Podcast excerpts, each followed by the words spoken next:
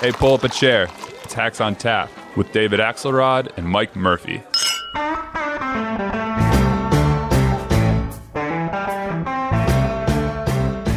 Mike, before we hack it up uh, about the upcoming debate and the election in North Carolina, we have to note that today is 9 11, a date that Americans will always remember, a date of horror, but also one that defined, uh, really, in many ways, the next um, decade and a half, now 18 years of politics, public policy.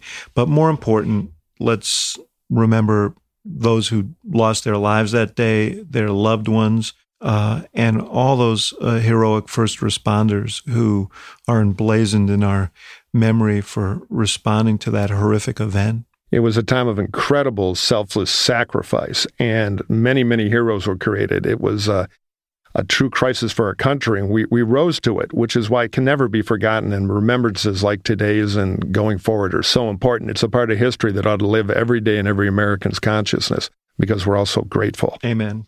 Um, politics, I guess. We now with 9 11 in our minds, uh, we'll talk about what's happening in the wacky world of politics. The Twitter universe is awash in some Democratic tears after the North Carolina 9 special election, which got so much attention, so much spending. A lot of disappointed Democrats that Dan Bishop, the Republican, won, but it was an overwhelmingly Republican district. So you kind of have to look beyond the numbers. Well, look, I mean, Trump came away with a win and he can claim some credit for it. He cut down the margin in Fayetteville in that area where he visited to campaign. But man, this suburban thing is an issue for him. And, you know, he won that district by 12. His guy won it by two. If he starts losing these areas like that, it, it's going to make states competitive that weren't competitive, and it's going to take some of these battlegrounds right out of play for him. So I, I think that losing would have been a disaster, but winning this closely is a huge warning sign.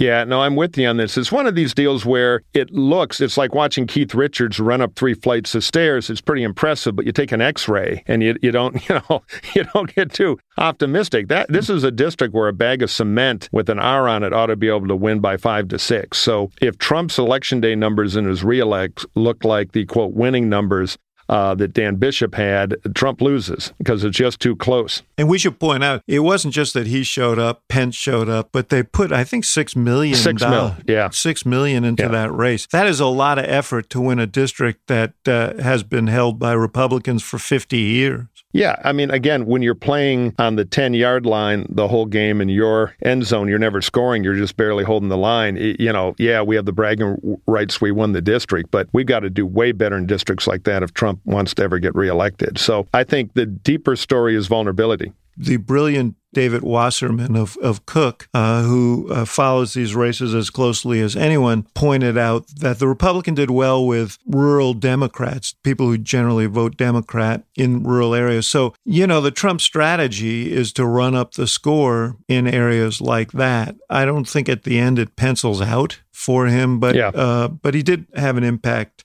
there. So sometime he's going to have an opponent. I'll say this though, after all the kind of loony crap that's gone on in the last week, uh, in terms of comings and goings and policy lurches and strange behavior, and the president demanding the U.S. government use his hotels, and although he denies that he demanded it, let me add that disclaimer, and the weathermen having to submit to his craziness and so on. A win is a win. Tuesday ended better for him than it began. So we got to say that. Yeah, no, in the press follies, he gets the win. And it's funny, I put a tweet out yesterday morning that the math in my brain told me repubs by 1.5, but my gut told me because Trump was having such a bad week with the old presidential cheese falling off the cracker that maybe it would inch over and McCready would win. But again, as we we both been saying, in a in a 10 to 12 point R district to win by one, you get the bragging rights short term, but it shows structural problems that are a big deal. Now, the other open question is, will the D's nominate somebody who can appeal like McCready did, who was a more moderate candidate? That's the missing point, and takes us to the really big political story of the week. We have the first debate with everybody on one stage coming Thursday night. Yeah, it's big. What's your take? Well, first of all, just the fact that it is everybody on one stage makes it a big deal. It really is the semifinals, and you, it's the first time you're going to see Elizabeth Warren on a stage with uh, Joe Biden. But every single one of these candidates has real imperatives for those who are uh, mired uh, down in the low single digits. This could be a, a, critical moment to see if you you live or die in this race. For the folks at the top, you know, there's critical positioning. So every single one of these candidates is going to have an awful lot of pressure on them when they step on that stage in Houston tomorrow. Yeah, the clock is really ticking. You know, the summer's over now, and I, I kind of see this thing as having two tiers. There are what I'll call the players, who are people with numbers, which is basically Bernie, particularly Biden, and of course Warren, the candidate who's ascendant. And then there are all these understudies. And for all the understudies, other than Mayor Pete, who has a big cash pile and a fundraising machine, the clock is ticking because, as you well know, this is the time of the primary campaign where your campaign spending goes up every week as you're trying to ramp up your voter contact contact, well, your income, if you're not doing great in debates and polling, starts to go down. And that's the deadly Pawlenty squeeze. So yeah. the understudies can't just wait around anymore. Maybe Mayor Pete can, but the others have to get something going. Yeah. That even he, I think, is under, you know, he has plateaued for several months, maybe lost a few points. Yeah. And, you know, I think that he has been uh, living off of a, a great first date for a long time here and needs to further hone his yeah, message yeah. here, or or that money will dry up as well. Yeah, I agree. He also needs to pick it up because he doesn't want to be the guy who raised fifty million dollars and never got a delegate. That's not the way he wants to finish this if he's not the nominee. Yeah, you get a lot of bad tweets. I've been there. To me, the dynamic up at the big king level and queen level, and also to some extent from the, the understudies, is this is the first time they've got Elizabeth Warren trapped in one arena. And I think for almost all the campaigns, they need to make a decision. Do they keep letting her grow every week, or is it time to frontally engage? You know, you can argue that Biden is the other person with a bunch of numbers might be able to wait a while. But if you're Bernie and she's been taking stuff away, or you're one of the smaller candidates who's getting your oxygen cut off, I think there's kind of a combined interest in slowing Warren down, or she's going to take the race. She's the one in the Senate. What would you tell a campaign to do if they were not Elizabeth Warren and wanted to make uh, the debate Thursday night a story of forward motion and definition more than just polite Democrats meet on a stage. Well, Bernie uh, has signaled in the past that he isn't going to tangle with her. Maybe he'll continue uh, that here if he wanted to. I think he would make the argument that he is pure, he is real, the real thing. She's a cheap imitation who is hedging on uh, some of the big issues like Medicare for all. Um, I don't know if he'll do that. You know, I think the, the question is will she go after Biden uh, and will Biden go after her? She, they have a long history. Elizabeth Warren, back in uh, 2005, led the opposition to a bankruptcy bill that Joe Biden right. sponsored, you know, on behalf of the financial interests in his state, Delaware being a home to a lot of the financial industry and particularly credit cards. And she has brutally castigated that bill and by extension him. She did it in her book. She made a point of this in her announcement. She's never had a chance to confront him uh, on this. If I were he, I'd be preparing uh, for that yeah. potential attack. And if you were his campaign and wanted to carve out a difference with her, you know, he has a very clear lane in this race, which is this sort of center left lane. And, uh, you know, I would talk about the imperative of beating Trump. And, you know, I would sort of make some sort of, uh, you don't want to, it wouldn't be necessarily an explicit electability argument, but I would argue that, that, that we ought to have ambitious goals and we ought to be uh, thinking about solving some of the problems that people are laboring with every day, including the high cost of healthcare. But this is an existential threat. Yeah. And and I'm focused, meaning Joe Biden, on uh, making sure that this president doesn't have uh, four more years. And I don't want to give him any oxygen or any opportunity uh, to divert the discussion from his own horrendous record and affronts uh, to our democracy. Yeah, I, I mean, I think that's sort of where I would be if I were Biden. That's my instinct too. He's got to be loud and proud on his path and his clump of voters there and gather them all up. I think whoever can put Elizabeth Warren for the first time in this campaign on the defensive, on electability, on the stakes are too high to take risk, don't give him the tools to win what's an election about much more than a normal presidential election. I think that'll be the debate winner. Now, maybe an understudy can do it, but if Biden can do it, it'll be great for him.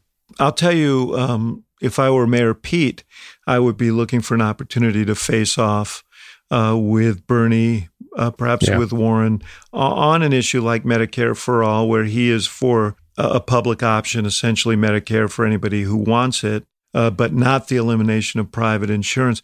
Pete has to find a lane here.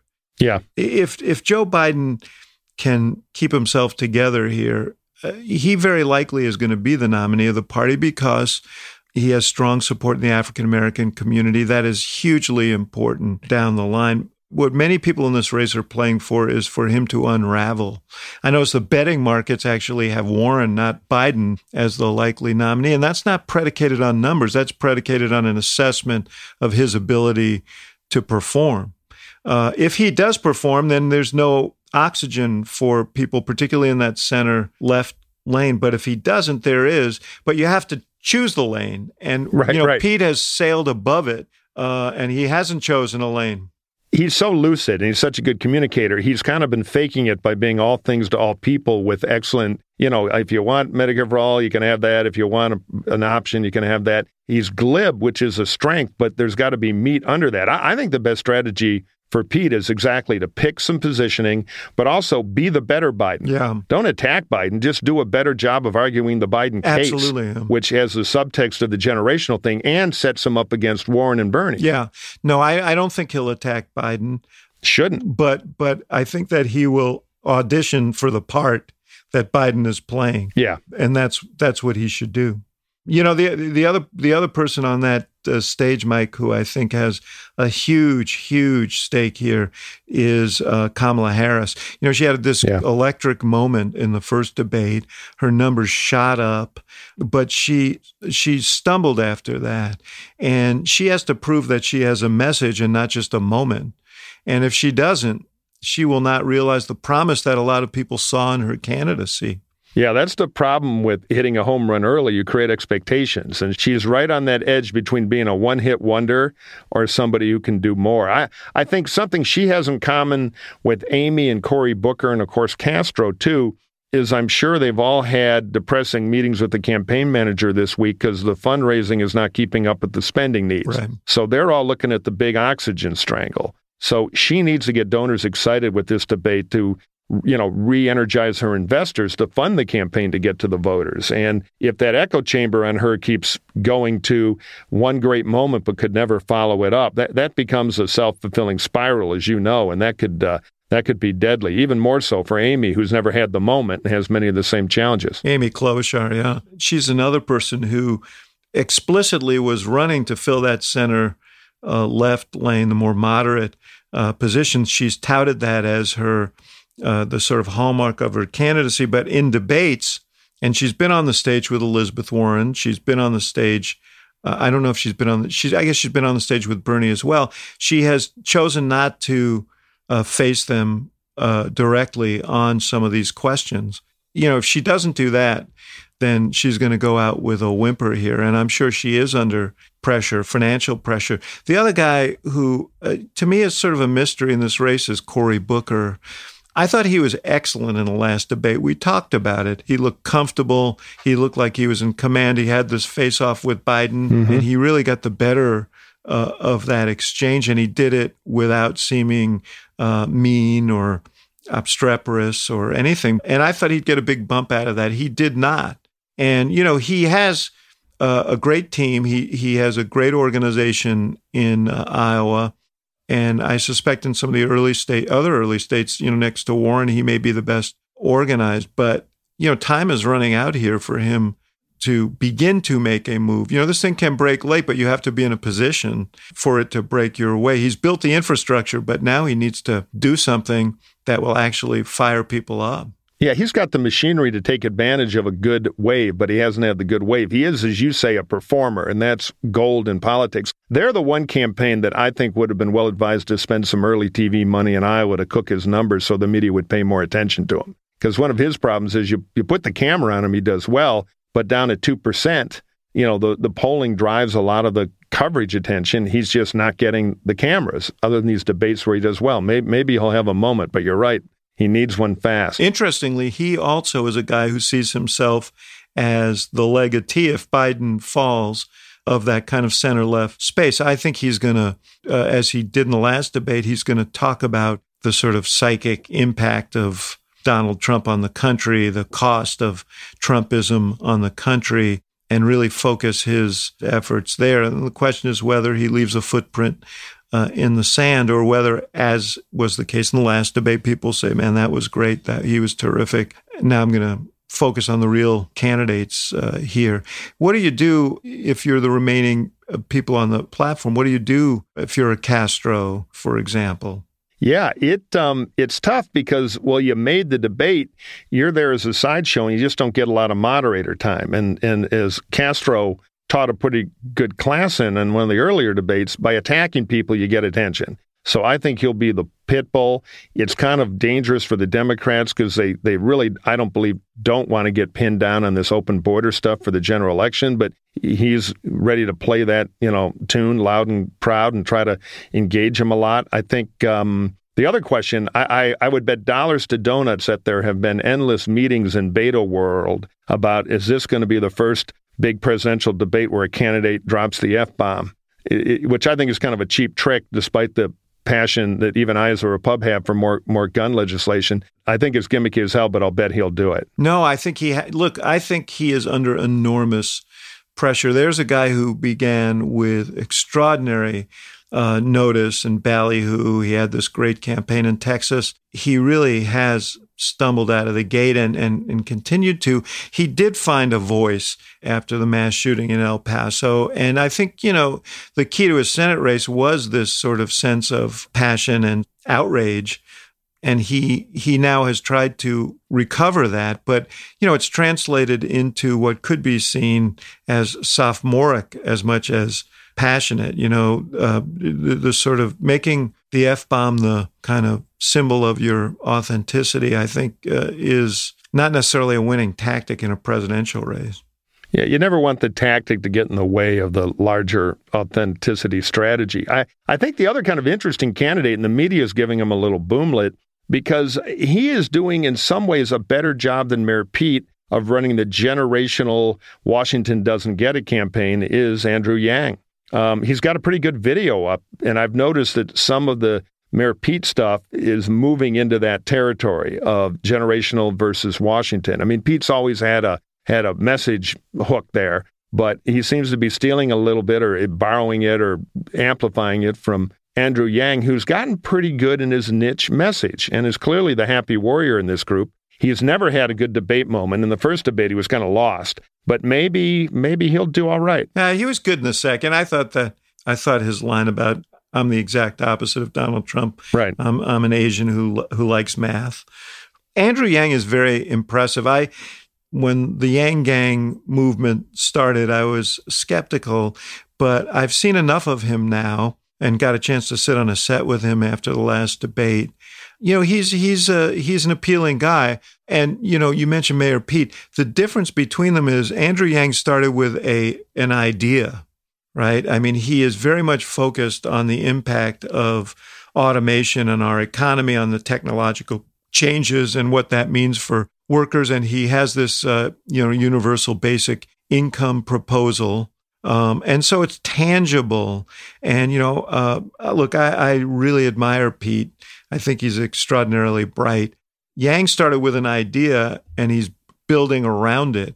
And, yeah. you know, I think that's given him um, you know, he's gone farther than anybody ever imagined he would. Yang, to my ear, is winning the authenticity battle right now because he knows who he is. He has, as you say, an idea and he believes in it. Now, I don't think he's going to be the nominee, but he ought to go run for governor of a blue state somewhere because he's an appealing person with interesting ideas and uh, he has he has put himself into the political world in a way that he'll be credible in a state race going forward. Again, I don't think he'll be the nominee, but he's done well. Well, it's funny. I saw I saw an interview with him on CBS, and I think Anthony Mason was doing the interview, and he said at one point, "Should you not become the nominee?" And Yang burst out laughing.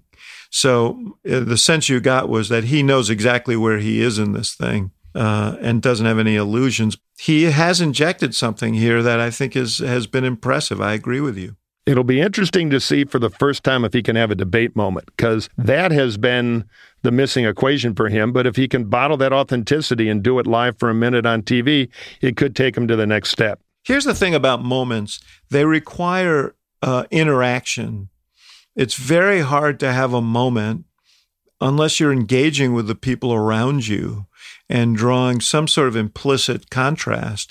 That that's what Castro did uh, with Beto in the first debate, and you know he created a moment around an issue. Now I would argue that the moment he created was unhelpful to Democrats generally because he led everybody down this rabbit hole of decriminalizing the border. Yeah, but he got quite a bit of notice for it, and anybody who's been paying attention uh, knows that you know, I mean, Elizabeth Warren actually benefited greatly from her exchange with John Delaney in the last debate. I mean, he he played her foil in that exchange, but she kind of put him away, and uh, that was a very strong moment for her. So, Yang, whether it's Yang or Castro, uh, Buttigieg, any of these, uh, Klobuchar, uh, Beto, any of these sort of lower tier people, uh, you know, if they're going to get into this, they have to they have to create some sort of contrast, it seems to me, as a predicate for a memorable moment. I totally agree. Look, going back to cave paintings, the first and only important rule of drama is conflict.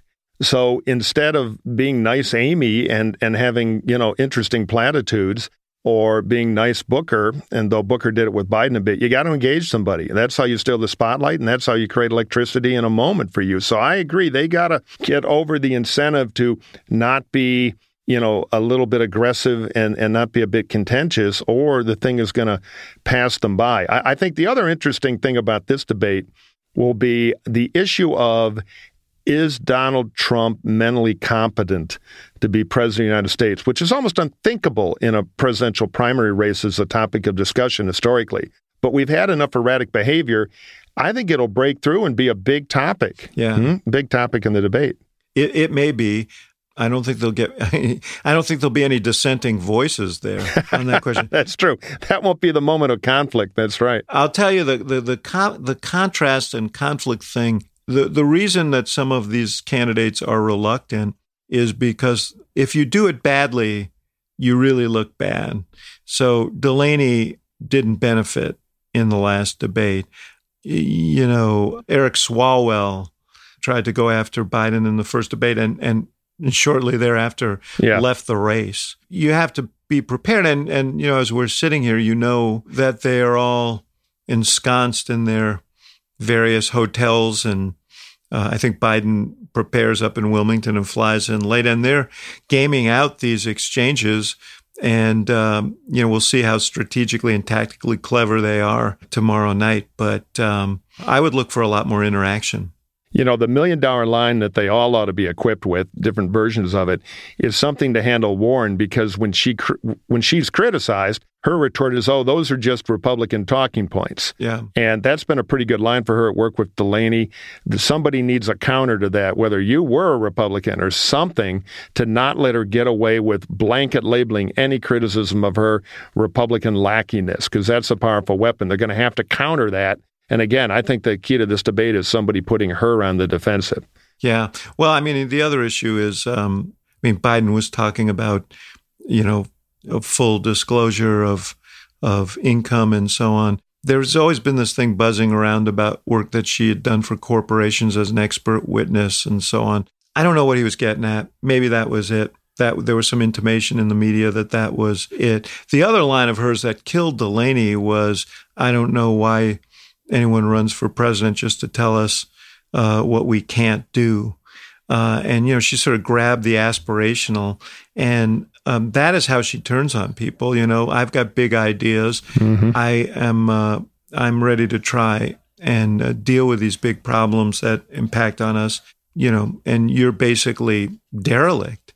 Um, you know, you're a small thinker you're you're you, you know you're not in keeping with the aspirational uh, tradition of the Democratic Party. So they got to be prepared for that as well. So uh, before we go, you, you mentioned money.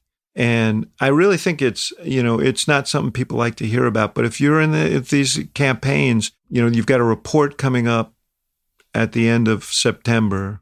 And my guess is that the cupboard's going to be bare in a lot of these campaigns. And so, you know, the stakes could not be higher. I heard from the Booker folks that they had not just a great night after the last debate, but several great weeks after the last debate. And that money will keep them going for a while. So this is not just a r- rhetorical contest it's a it's a fundraiser. No totally. This is about keeping the several thousand investors you have or people who give you a larger amount of money if you have a high dollar operation. If you're lucky like bernie or elizabeth to have a low dollar operation it's important for that too because without the gasoline the campaign doesn't move. And you know we see this every cycle they get in a little too early because they hear everybody else is getting in. They start spending money early, building valuable for later organizations. But then they hit a cash flow crisis at the end of the year, just when the Iowa caucus peaks. So this thing is going to be a restart moment for some of these second tier understudies, or they're, they're going to run out of dough and no longer be effectively in the race at the end of the year. So the stakes couldn't be higher. We're going to see a highly caffeinated, interesting debate, and uh, I'm really looking forward to it. I know we'll be back uh, next week with our analysis and post debate uh, look. Yes, and uh, we we're not doing the mailbag this week, but we do want you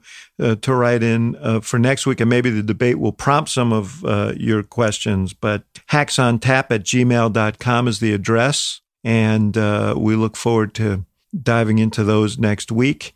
And Murphy, I I look forward to picking through the the aftermath of this, the wreckage of some, the ascendance of others, uh, when we get together early next week. I'm psyched. We're going to have a lot to talk about. And who knows, maybe the president will start screaming gibberish in his underwear in the White House lawn. I'm to the point where I'm expecting almost anything. Good to talk to you, pal. All right, you too.